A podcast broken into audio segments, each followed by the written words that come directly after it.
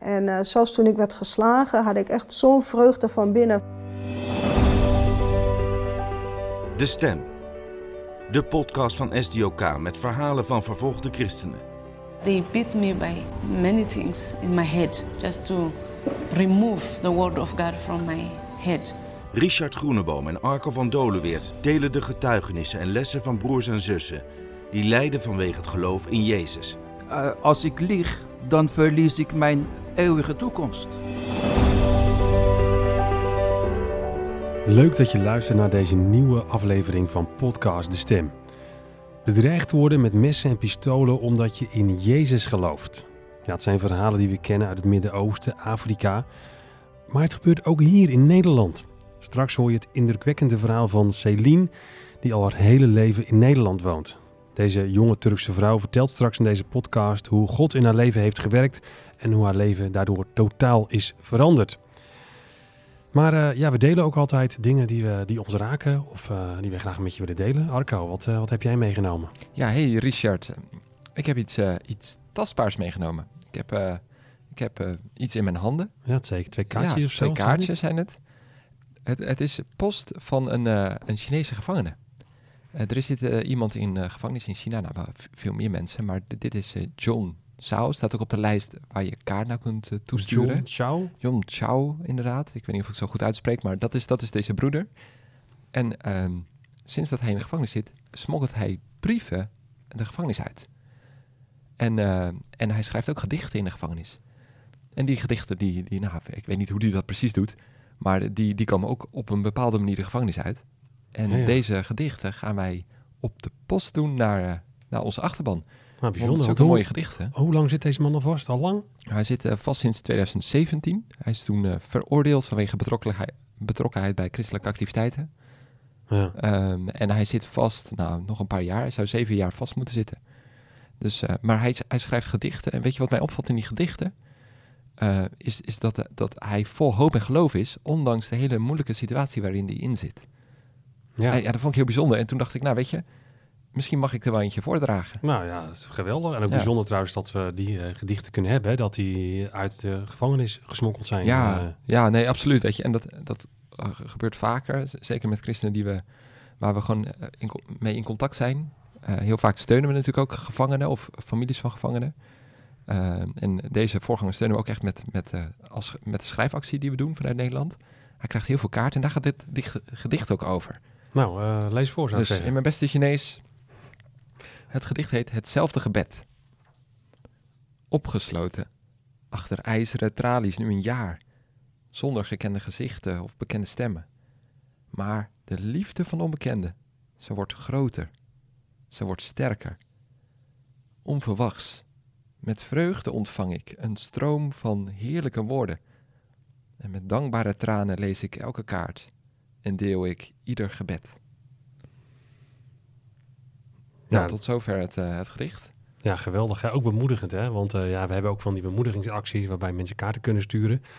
Nou ja, er zijn er misschien ook wel mensen die luisteren die dat ook doen. En ja. dan kun je wel eens vragen, komt die kaart wel aan en wat doet het nou? Hij komt aan. Ja, blijkbaar. Hè? Dat is ja. natuurlijk wel heel mooi om te lezen. En, en dat het ook zo, ja, zo'n effect heeft, zo'n ja. impact heeft op het leven van deze broeder. Ja, en niet alleen uh, op hem, maar ook op zijn gezin. Hè? Hij heeft een vrouw en twee zoons. Ja, en het doet hen ook heel erg goed dat er over de wereld heen christenen zijn die betrokken zijn op hun zaak. Die met hen meebidden, met hen meelijden. Ja, dat doet hen gewoon heel goed. Ja, nou mooi. Dus uh, bij deze gedichten, die gaan op de post uh, naar zo'n 30.000 christenen in Nederland. Dus wie weet krijg jij hem één deze dagen ook uh, nou, begin december door de brievenbus. En mocht dat nou niet zo zijn, ja, dan kun je naar stok.nl schuine gedichten. En dan kun je ze daar aanvragen. Dus nou. dan zijn ze beschikbaar ook voor jou. Nou, die oproep is ook weer gedaan.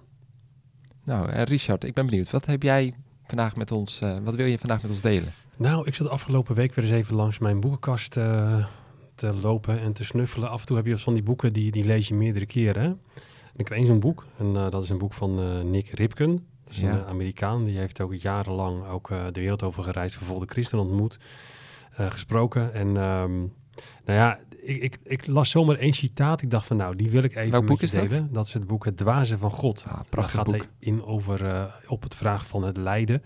En nou ja, hij worstelde daar zelf wel mee en is toen wereldwijd uh, ja, naar vervolgde christenen gegaan om, om te horen hoe zij daarmee omgaan. Gaan.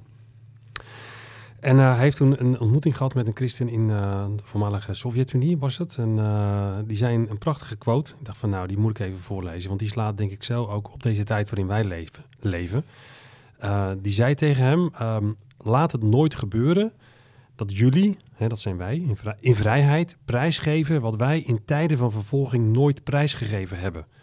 Dit is ons getuigenis van de opstandingskracht van Christus. Jongen. Best van hele diep, hè? Ja, kun ik hem nog een keer eh, voorlezen? Voor, ja, ja, nog een keer, ja. Laat het nooit gebeuren dat jullie in vrijheid prijsgeven wat wij in tijden van vervolging nooit prijsgegeven hebben. Dit is ons getuigenis van de opstandingskracht van Christus. Ja, ik vind het heel mooi, omdat ik denk dat wij in, in vrijheid inderdaad wel uh, het risico lopen dat we misschien wel dingen prijsgeven. Beetje water bij de wijn. Uh. Water bij de wijn doen. Van ja, het staat wel in de Bijbel, maar ja, daar kijken we vandaag toch wel anders tegenaan. Um, om het leven voor jou als christen uh, toch misschien wat comfortabeler te maken. Hè? Als je bijvoorbeeld echt zegt dat Jezus de enige weg tot God is. Als je echt vast wil houden aan de betrouwbaarheid van de Bijbel. Hè? Dat zie je natuurlijk nu in die hele uh, genderdiscussie, hè? dat je probeert ook de Bijbel aan te passen aan ja, je eigen gevoel of deze tijd. En ik denk dat het een heel groot gevaar is.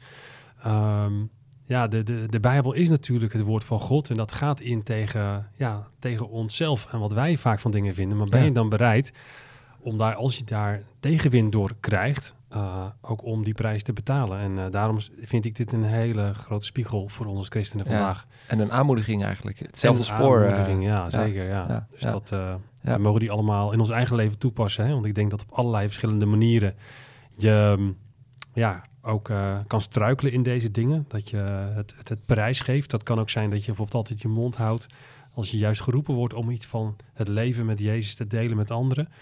Dus uh, op allerlei verschillende manieren denk ik dat je ja, dit citaat kunt toepassen in je leven. Ja, mooi. En weet je, het doet me ook gelijk denken aan uh, het verhaal wat we vandaag centraal hebben staan. Hè? Het verhaal van Celine. Dat is een, een, een, een, Turkse ex-moslima die in Nederland woont. En gewoon in, in, in Rotterdam volgens mij ook opgroeide. Klopt. Um, en nou, als ik denk over prijsgeven vanwege het evangelie, ja, dan is dat één op één haar verhaal. Ja, klopt. Dit zou bij wijze van spreken een, een quote van, van haar kunnen zijn. Want zij heeft inderdaad alles opgegeven. Um, ik heb haar inderdaad onlangs gesproken. Het is inderdaad een uh, vrouw, uh, die is uh, nou, jonge vrouw getrouwd, heeft twee kinderen, getrouwd met een Nederlandse man. Ja, ze heet niet Celine, hè? Ze heet niet Celine. We noemen haar zo vanwege haar veiligheid, omdat ze nog steeds met bedreigingen te maken ja. heeft vanwege haar bekering vanuit de islam tot het christendom. Ja. Um, dat is heel bijzonder en ook een aangrijpend verhaal om te horen inderdaad hoe grote prijs zij heeft moeten betalen um, in verband met het volgen van Jezus. Uh, er zijn zelfs plekken nu nog in Nederland waar ze niet kan komen omdat daar familieleden naartoe kunnen komen om haar te bedreigen. Nou, dat gaat ze straks allemaal vertellen in een, uh, in een bijzonder gesprek wat ik met, haar heb gehad. En uh, een heel bijzonder ook wel een ja, intrigerend gesprek. En daarom doen we het ook in, in twee delen. Het was een lang gesprek. Dus we gaan nu vandaag luisteren naar het eerste deel. En ik vroeg Celine allereerst of ze zichzelf even kan voorstellen. Iets over zichzelf kan vertellen. Ik ehm, ben dus opgegroeid in Rotterdam. En ik ben opgegroeid in een islamitisch gezin. Um, met eigenlijk altijd Turkse mensen om ons heen. Um, ja, met heel veel Turkse mensen eigenlijk. Ja, dus je woont in Nederland, maar eigenlijk in Turkije, kan ik het zo zeggen? Ja, eigenlijk wel. Ja, heel weinig contact met Nederlanders en andere buitenlanders. Ja, ja je had broers en zussen? Of heb je ja. broers en zussen? Ja, ik heb één zusje en vijf halfbroers en halfzussen. Ja. ja. In een islamitische cultuur, was jij zelf ook in die tijd toen je, je jong was een overtuigde ja. moslima? Ja, zeker. Ja. Ja, en wat, wat houdt dat in? Wanneer ben je een overtuigde moslim? Ik heb er wel een beetje een beeld bij, maar hoe, wat betekende dat voor jou? Ja, dat je echt gelooft in het bestaan van Allah. En um, dat je eigenlijk echt meegaat in wat jou uh, opgelegd wordt of geleerd wordt, zeg maar. Um, je las ook zelf de Koran? Ja, ja. En vasten, daar verheugde ik me dan op, zeg maar, als kind. En vond je uh, dat ook fijn, die tijd? Ja, ik denk het wel, ja. ja. Maar ik had helemaal geen twijfels in het uh, begin als kind zijnde, zeg maar. Nee. Nee, nee, als uh, kind. Nee, Hmm. ik wist altijd wel dat er een God was. En ja, of dat dan Allah was of God, dat wist ik natuurlijk later. Maar toen was ik wel overtuigd dat het Allah was. Ja. Ja, En, en jouw ouders die waren ook heel actief om jou ja, de, de islamitische principes bij te brengen. Om jou echt ook eh, groot te brengen in de islamitische Mhm. leer. Of eh, hoe ging dat? Ja, het is eigenlijk meer, bij ons was het meer een identiteit. De islam is meer een identiteit van, eh, van, je, van je, zeg maar. En, eh, dus mijn vader had dat wel minder, maar mijn moeder en haar familie, die waren echt wel eh, sterker islamitisch. Dus die deden ook echt alles eh, bidden en vasten naar de Mekka Ja. en naar de moskee. Dus daar gingen wij dan wel in mee. ja, je zegt ik was over, eh, overtuigd moslim. Ik had niet echt twijfels. Nee. Maar dat kwam later wel. Ja, ja ik was twaalf jaar. Toen begon eigenlijk het hele verhaal. Ehm, ik was dus twaalf jaar en ehm, ik kreeg een droom. En in mijn droom zag ik een man in het wit. Eh, hij was helemaal in het wit gekleed. Ik kon zijn gezicht niet goed zien. En die man vertelde mij: eh, pas op, eh, sta, ga niet staan op de zeven dode mensen die hier zijn. En er, er was een, een soort rivier of vijver, een ronde rivier. Ehm, en een van die mensen die dus overleden daar eh, lagen, was dus mijn vader in mijn droom. Jij zag allemaal overleden mensen. Ja, ik zag allemaal overleden mensen in mijn droom. Ehm, een van de zeven was dus mijn vader. En je herkende jouw vader ook daarin. Ja, ja, ja. En die man zei, eh, stap niet op je vader. En ik vond dat zo'n eh, heftige droom dat ik daar wakker van werd en echt moest huilen. Toen ben ik naar mijn vader toegegaan. En toen zei ik, eh, papa, ik heb eh, een hele erge nachtmerrie gehad en ehm, je was dood en ik mocht niet op jou stappen. En, en ehm, dat vind, ja, dat, ik, ik schrik daarvan en ik ben bang. En toen zei hij, ga maar naar bed en alles is goed, ik ben er en ga maar naar bed. En toen, is hij naar, eh, toen ben ik naar bed gegaan, maar ik ben niet in slaap gevallen weer. En mijn vader ging ondertussen eh, naar de wc. Ik heb een hele poos gewacht totdat hij weer eruit zou komen en totdat ik dan weer eh, wat rusten kon zeggen. En hij kwam er niet uit. Hij, hij bleef in de wc. Ik denk, in mijn beleving duurde het dus echt twee uur. Dus toen heb ik, ehm, ja, op een gegeven moment ben ik zelf naar hem toe gegaan. Heb ik de deur opengetrokken en op dat moment zag ik hem ja, naar voren vallen. En eh, hij voelde gewoon koud aan en hij was eigenlijk al overleden toen. En dat was echt voor mij mijn grootste nachtmerrie. Want Ongelooflijk. ja, ja. Als, Ja. Ik het, als ik het zo vertel, voelde het ook heel onwerkelijk. Dat ik zo'n droom eerst heb gehad en meteen dit daarna gebeurt. En, en wat deed je toen? Ja, ik was op dat moment echt in shock. Ik was natuurlijk nog 12 jaar. Dus ik was echt behoorlijk in shock. En ik wist niet ehm, wat ik moest doen. Ehm, ja, mijn vader lag daar zonder zijn onderbroek en op de grond. Ehm, ik ben gewoon, ja, ik- omdat ik denk ik een trauma had op dat moment, ben ik gewoon mezelf gaan aankleden. Het was zes uur in de ochtend inmiddels. En ben ik gewoon rondjes gaan lopen in huis. Ja. En toen heb ik mijn, ehm, mijn moeder gebeld, want die was dus niet thuis. Die was bij mijn tante aan het slapen. En toen eh, kwam zij, ehm, toen heb ik haar later gebeld en toen heb ik het verteld van nou, papa ligt hier op de grond en je moet nu komen. Toen zei ze, heb je de ambulance gebeld? Toen zei ik nee, maar ik was dus zo in shock dat ik daar niet aan had gedacht. Want jij was alleen op dat moment dus Ja. gewoon met je vader. Ja, ja Als helemaal. kind van 12 jaar. Ja, en toen kwam mijn moeder dus eh, thuis. En toen hebben we natuurlijk gelijk de ambulance ingeschakeld. Maar mijn moeder spreekt geen Nederlands, dus ik moest de ambulance ook bellen. En toen kwamen de ambulancebroeders en die kwamen en die hebben mij gerust proberen te stellen. En toen zeiden ze gecondoleerd.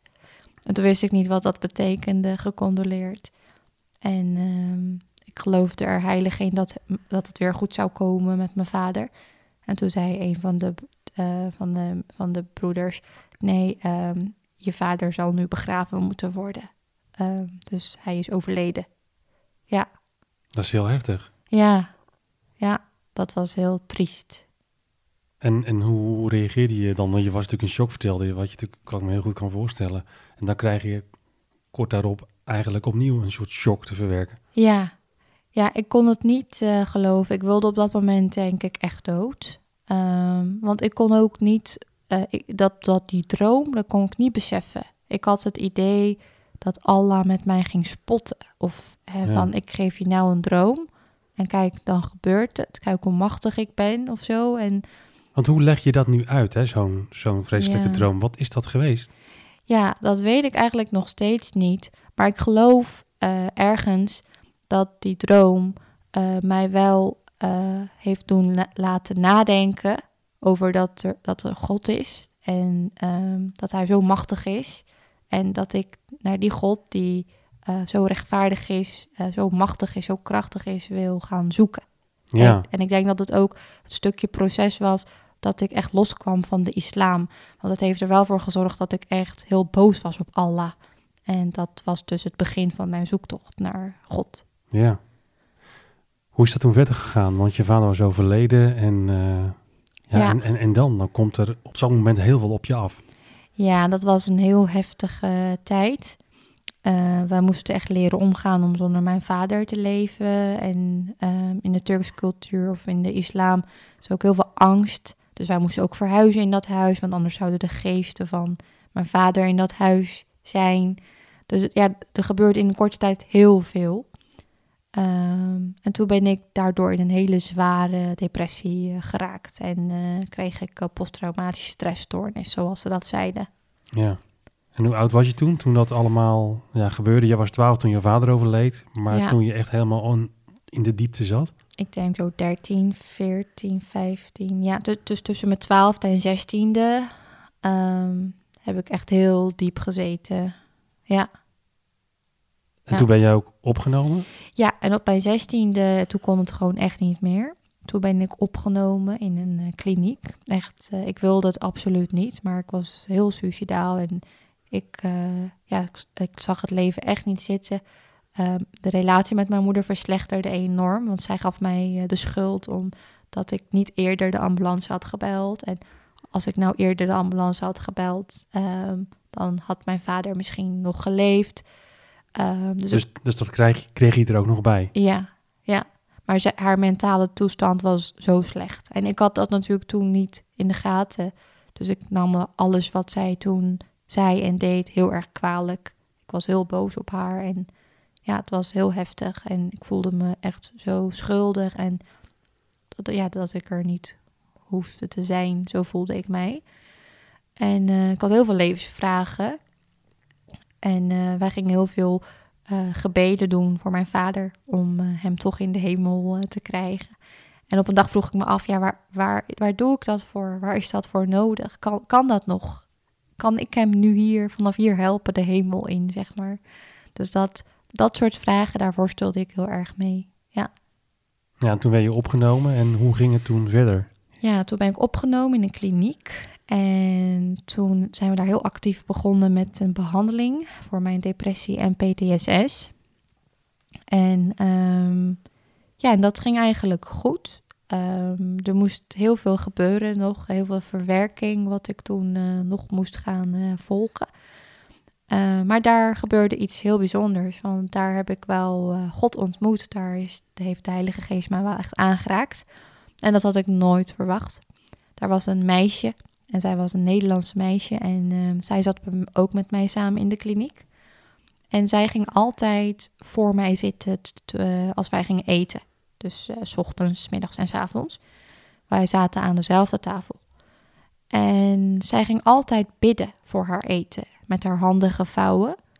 En als zij dat ging doen, dan, dan gebeurde er iets in mij, want ik werd daar heel boos van. En ik dacht, eh, waarom doet ze dit nou? En eh, als er een God is, of eh, waarom zitten we dan hier in de kliniek? En eh, wat voor leed heeft, hebben al deze mensen? En dan bidt zij, hoe kan je zo eh, standvastig zijn terwijl je zo in de put zit? Want zij zat ook behoorlijk in de put. En ehm, toen vertelde ik haar, vroeg ik aan haar, waarom bid jij? Waarom ben jij aan het bidden? Toen zei ze, ik geloof in Jezus en ik dank hem voor mijn eten. En dat vond ik zo, ja, raar en ja, dat, dat ik het niet kon geloven. Maar toch prikkelde dat, zeg maar, iets in mij. En toen vroeg ik later aan haar, ehm, eh, wat moet jij doen om in de hemel te komen? En toen merkte zij dat ik dus geïnteresseerd raakte. Maar ik vroeg het meer om haar een beetje te plagen, te pesten van, van eh, jij christen, je, dat is toch niet waar dat je christelijk bent, dat, dat bestaat niet. Ehm, en toen zei zij, ik hoef alleen maar te geloven in Jezus Christus, dat hij voor mij is eh, ehm, ja, gekruisigd en is opgestaan. En dat hij mijn zonde heeft vergeven. Dat is, dat is alles wat je moet doen. En dat klonk mij zo makkelijk, maar tegelijkertijd dacht ik, wow, dat is alles. Ik moet zoveel doen voor de islam. Ik moet vijf keer per dag bidden, vasten, naar de Mekka, goede daden doen. En jij hoeft alleen maar te geloven dat hij voor jou is eh, gekruisigd en opgestaan. Dus toen begonnen, begon alles zeg maar, zich om te keren. Dat was eigenlijk het startpunt. ja, ja, Ja, Klopt. toen kreeg je voor het eerst dat je eh, echt kritische vragen ging stellen bij je Ja. eigen eh, geloof, de islam. Ja. Ja, toen ging ik daar echt heel veel vragen over stellen. En ik, eh, dus een van de dingen van hoe kan ik mijn vader in de hemel eh, vanaf hier, of hoe kan ik mijn vader de hemel insturen met mijn gebeden vanaf hier, na zoveel jaar later.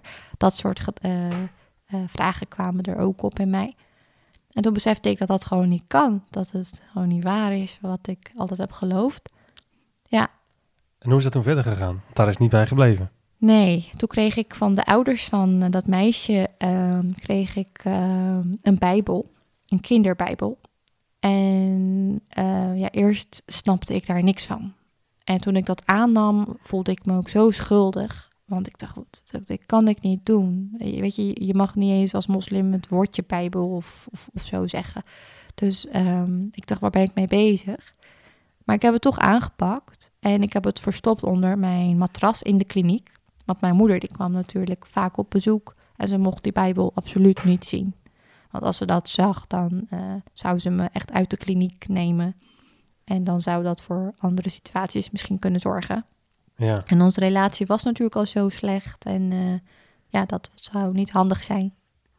Maar je las wel in die Bijbel en dat zorgde ervoor dat je ook eh, Ja, in het begin enthousiaster werd over het christelijk geloof. Ja, ja, meer over Jezus, zeg maar. En over de, al, alle andere verhalen. Ik snapte het eerst echt niet. Dus de begeleiding daar, dat was wel echt nodig.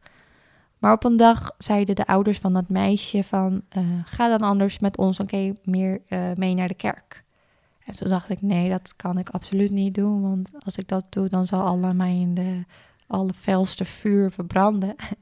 en, ehm, maar ik werd zo geïnteresseerd, want dat meisje die, die luisterde naar heel veel mooie christelijke liederen in de, in de kliniek. En dat vond ik altijd wel, mm, ja, daar werd ik nieuwsgierig van, zeg maar. Je vond het mooi. Ja, ja het, het raakte mij wel. Ja. En eh, toen dacht ik, nou, ik ga gewoon mee een keertje stiekem naar de kerk. Dus op een zondag ben ik stiekem met hun in de auto naar de kerk gegaan. En toen ik daar kwam, dat was Ja, wat gebeurde Ja. die kerk? Ja, ik kwam binnen en iedereen zei echt gedag tegen mij. Ik was de enige Turkse meisje. Iedereen was echt Nederlands, dus dat vond ik ook heel bijzonder. Want ik was altijd in een Turkse omgeving en nu was ik in een Nederlandse omgeving.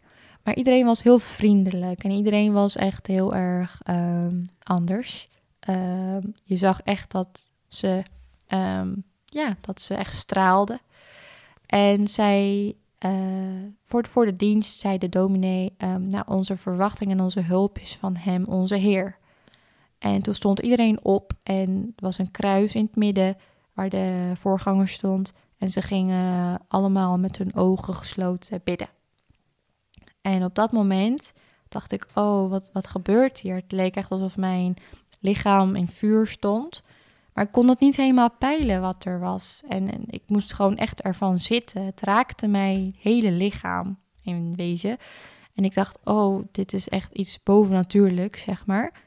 Maar ik kon het echt niet plaatsen, terwijl ik niks begreep van de preek. Terwijl ik niks begreep van wat er gebeurde. En ja, Maar ik weet ehm, dat dat dus echt de Heilige Geest was. Maar dat weet ik natuurlijk achteraf. Ja. Op dat moment weet je dat niet. Nee, want Nee. hoe blik je nu terug op dat moment? Want dat is iets eh, wat je natuurlijk je leven niet meer vergeet. Nee, nee, ja, ik, ik ben daar heel dankbaar voor dat ik op dat moment in die kerk was. Ehm, en dat de Heilige Geest mij op zo- op zo'n manier heeft aangeraakt. Want als ik het zo zou begrijpen, of als het me meer verteld zou worden, zou het misschien anders zijn. Maar ik heb echt dat gevoeld in heel mijn lichaam, in eh, Echt waar- een warmte. Of Ja. een, waar ik was, eh, waar, ik, eh, ja, waar ik toen was, dat God daar echt was. En toen wist ik, dit is de God die ik wil volgen. Dat weet ik gewoon zeker. Dus echt voor een mij, overtuiging. Ja. en toen, voor mij was toen dat Allah dus niet meer bestond. En toen dacht ik, ja, die Jezus, waar, waar zij God tegen zeggen, die ga ik gewoon le- leren kennen. Is geen twijfel meer. Nee, was geen twijfel meer. Dat is tegelijkertijd ook een hele heftige keuze met heel veel consequenties. Ja, Realiseerde je op dat moment toen je die beslissing nam dat dat eh, heel veel consequenties met zich eh, ja, meebracht? ja, dat realiseerde ik mij wel. Ja, klopt. Maar dat bracht jou niet aan het twijfelen. Nee, nee, nee, dat bracht mij niet aan het twijfelen. Ook niet Nee. gedachten van, jongen, ja, die heb ik dit besloten, maar nu komt ook het moment Ja, dat ik dat ook aan mijn familie moet gaan vertellen. Ja, Of ja, dat ze dat te weten komen. ja, ik heb het in het begin een beetje proberen te verzwijgen, denk ik. Ik wilde er natuurlijk niet over praten. Maar af en toe liet ik dan wat vallen. En dan werd dat meteen natuurlijk, eh, ehm, ja, meteen werd het onderwerp dan gesloten. Want daar is gewoon geen ruimte voor. Eh, maar toen was er wel een moment dat ik het ging vertellen. De, de relatie tussen mijn moeder en mij verslechterde al helemaal. Ehm, en mijn ontslag van mijn eh, kliniektijd, van mijn behandel, behandeling, eh, die naderde ook. Dus ik ben toen, ehm, heb ik dat verteld aan mijn moeder. Ehm, Kun je het moment eens beschrijven? Dat moment, dat- ik kan me voorstellen dat je dat van tevoren dan bedenkt. Eh, Ja. Dan komt ze en dan ga ik het ze vertellen. ja, Heb je daar heel lang over nagedacht over hoe ga ik dat haar vertellen? Of nee, eigenlijk niet. Nee, ik dacht gewoon, ik moet het doen. Want je- ik kon niet met haar daarover praten. En ik heb het gewoon verteld. Ehm, hoe heb je dat gedaan? Eh, ik ben christen, zei ik tegen haar. Ik eh, geloof niet meer in Allah. En toen zei ze meteen, je bent gehersenspoeld door de Nederlanders. En het was in de kliniek toen ik het haar vertelde, samen met een begeleider. Oh, die was daarbij. Ja, ja want we hadden ook systeemtherapie veel. Eh, dus dat, is, dat zijn gesprekken eh, tussen familieleden om gebroken relaties te herstellen. En toen zei ze, ja, je bent gehersenspoeld door eh, de Nederlanders hier in de kliniek. Dus dat kan niet, eh, wat jij zegt. En je bent niet meer gezond bij je verstand. Heb je er trouwens bewust voor gekozen om daar iemand van de instelling bij te Ja, laten zijn? Ja, Ook omdat je misschien dacht, dacht van Ja. ja, straks doet ze me wat aan. Ja, ja, nou, ze sloeg mij altijd wel, omdat ze natuurlijk zelf ook zo ziek eh, is. Eh, maar ik was meer bang dat ze me zou ontvoeren of zo. Of dat ze ineens dan mijn oom zou bellen, eh, zoiets. Of dat ze me dan naar Turkije zou sturen, zoiets. Dat, dus vandaar dat ik eh, met iemand dat erbij heb verteld. Maar dat werd dus niet geaccepteerd, meteen niet. En ehm, toen ben ik verstoten eigenlijk. Ehm, Ehm, ja, ze, ze heeft heel erg eh, eerst gestreden dat ik terug naar huis kon. Want als ik eenmaal terug thuis zou zijn, dan zouden ze me natuurlijk ja, opsluiten of misschien wel uithuwelijken of naar, een, naar Turkije sturen. Dat was eh, het oorspronkelijke plan. Maar dat heeft eh, de kliniek eh, en jeugdzorg niet toegelaten. En daar ben ik heel dankbaar voor. Want die zagen ook wel in dat dit wel heel serieus was, die bedreiging. Ja, ja, want mijn ooms die bedreigden mij en die zeiden echt dat ze mij wilden vermoorden en dat ze wapens hadden en die stonden ook echt achter mijn moeder en ook zelfs beneden. Dus dat was wel echt heel Die heftig. Stonden beneden Ja, voor de kliniek. ja, ja. Met wapens?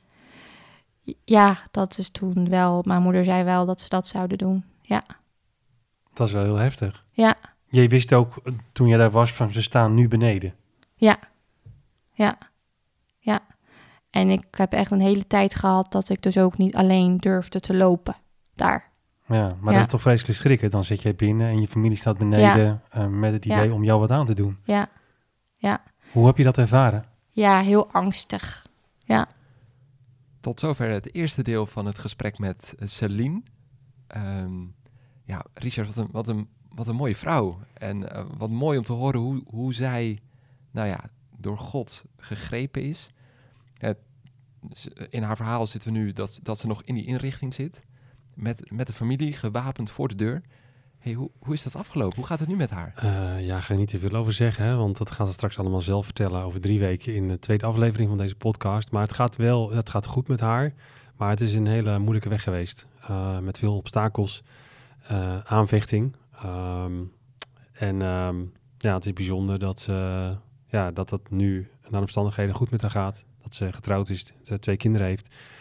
Um, dus ja, ja in haar verhaal ja. is het bijzonder ook om heel Gods weg ook ja, te horen en te zien in, in haar leven. Ja, ja want ik, je deelde die quote net uh, van uh, Nick, Nick Ripke hè, over het prijsgeven. Nou, dat, dat, dat, dat doet zij heel erg. Dat heeft zij heel erg gedaan. Het prijsgeven van dingen voor iets veel groters. Ja, klopt. Zij heeft alles achter zich gelaten. Hè? Ik bedoel, haar familie. Ze heeft geen enkele vriend uit die tijd, vriendin, overgebleven, uh, overgehouden. Dat vroeg ik elkaar. Heb je misschien nog uh, vriendinnen die daar misschien anders in stonden? Die zeiden, nou ja, goed, ik deel jouw mening niet, maar voor de rest hadden we een leuke klik. Dus ja, dat zetten we gewoon verder door. Nee, nee, niet eigenlijk. Echt nee. alles kwijt. Nee, alles ja. kwijt. Je moet verhuizen, alles loslaten. En, ja.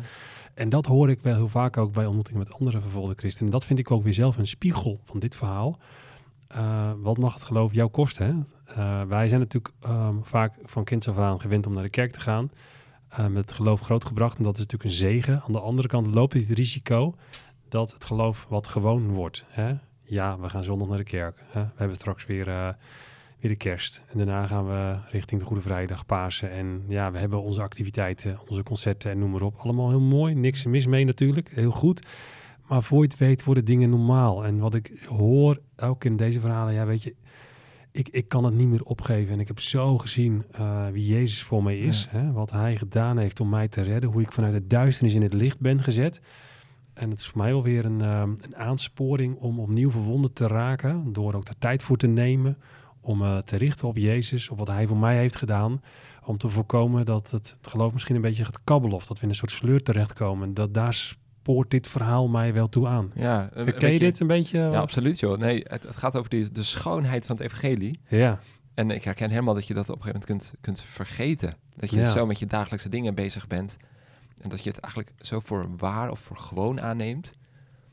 Dat, dat, dat, we, dat ik in ieder geval vergeet van, hé, maar waar hebben we het nou over? Het is, het, is, het is de God die alles heeft gemaakt. Die zo'n grote liefde had, dat hij alles gaf wat hij had. Om ons te redden. Ja. Hoe, hoe groot en bijzonder is dat? ja, en ik denk dat wij daar misschien iets extra een tandje moeten bijzetten. Omdat wij, ja, uh, ja uh, godzijdank, Ja. vanaf jongs aan van het huis hebben meegekregen. Dat is een enorme Ja. zegen. Ja, Dus je hoeft niet te verlangen om te ruilen met zo'n verhaal, verder van dat. Maar dat vraagt wel dat we, ja, denk ik, extra hard moeten werken. Ook om dat niet te verliezen, die verwondering. ja is, is- kan het zo zijn dat hoe meer we hebben, hoe meer, hoe meer we eigenlijk worden afgeleid? Hè? Dus Ja, ik denk het wel. Ja. het Westen, Rijke Westen, we hebben Speelt altijd ook een, eh, rol. een bord macaroni voor ons eh, Ja. neus, zeg maar, aan het, aan het eind van de dag. Ja. Ehm, eh, nou ja, we, we- velen van ons hebben in ieder geval een dak boven het hoofd, een bed waar je in kunt slapen. Ja. Nee, moest ik wel denken aan die woorden hè, van wie volharden zal eh, tot het einde, die zal zalig worden. Hè? Dat leeft natuurlijk ook in, in, de, in de Bijbel. Hmm. Ehm, nou, voor ons is dat denk ik op dit punt. Hè? Oh, Doordat we denk ik zo verwend zijn met heel veel dingen, dat je heel snel ook ingedut kan raken. Verwondering kwijt kan raken, waardoor je eh, ja, voor je het weet een soort automatische pilootchristen wordt. eh, waar het vuur een beetje uit is. Ja. En ehm, Ja, nou ja, zo'n verhaal van zo Celine eh, houdt je weer even bij de les. Mij in ieder geval wel. ja. nou, mooi. En, en laten we met elkaar ook eh, nou, strijden om niet zo'n automatische piloot-christen te worden. Ik vind het een mooie term, dankjewel eh Richard. En dat, eh, dat doe ik ook door middel van een, een vraag. En deze is eh, niet voor jou Richard, maar dit is echt een vraag voor de luisteraar. Om eh, jou als luisteraar aan te moedigen om, ja, net als eh Celine, ehm, je ogen te richten op, op Christus. En ik wil daarin eh, de woorden van Johannes met je delen. Ehm, die op een gegeven moment de Heer Jezus ziet. En dan zegt Johannes: Zie, het lam van God dat de zonde van de wereld wegneemt.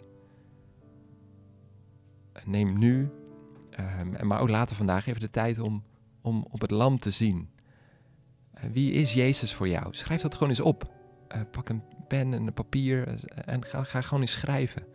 laat deze tekst gewoon eens de hele dag met je meereizen. En richt zo je aandacht nou, op dat kostbare lam van God.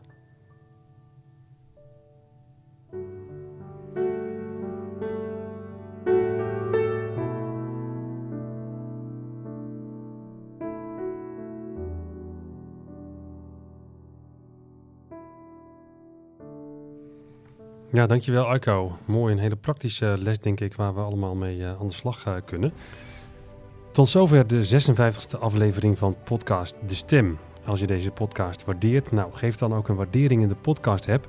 Dan zijn we namelijk makkelijker vindbaar en kunnen we nog meer mensen bereiken met deze bijzondere verhalen. Graag tot over drie weken met erin het tweede deel van het gesprek met Celine. Graag tot, tot dan. dan.